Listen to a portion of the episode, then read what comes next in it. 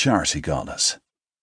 Bloody horrific, if you ask me, and a perfectly accurate descriptor for them. Since I was about to give up my evening for one, I could call it whatever I liked. The annual Mallerton Society bun fight would surely be no different, so I imagined surviving the next couple of hours would be mission number one for me. Well, I did have a little entertainment to look forward to near the end of the evening, and that was about the only redeeming part. I pulled into the National Gallery, queued for valet service, and checked my mobile for the details.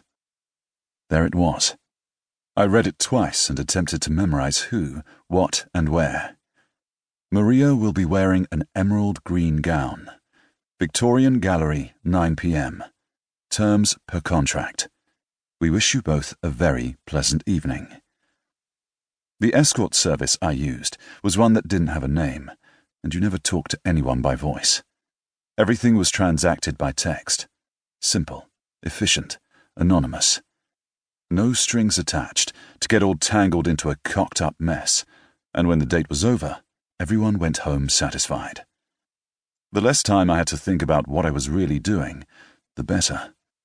I wasn't proud of my behavior, but the reasons were justified in my mind. I was just exploiting what was offered in order to get by. Betrayal does that to a man. By the time I made my way inside and found the venue, I was pleasantly surprised to see I'd missed the dinner. The polite conversation required at these kind of events was sheer torture for me, and I often wondered how on earth that I, out of all of the eligible men in England, could have ended up inheriting a directorship on the board of the gallery. There couldn't possibly be a worse choice than me. I knew next to nothing about paintings, and possessed no inclination to begin learning about them either. Being Lord Rothvale in the 21st century was a pretentious millstone around my neck. Having patrons address me as my lord and bowing upon introduction made my skin crawl. I was left having to fake it. I did that a lot.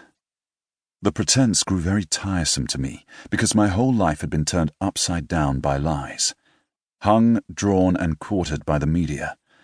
Yeah, pretty much. At least it sure felt like it at the time. Now I was rather more numb than anything.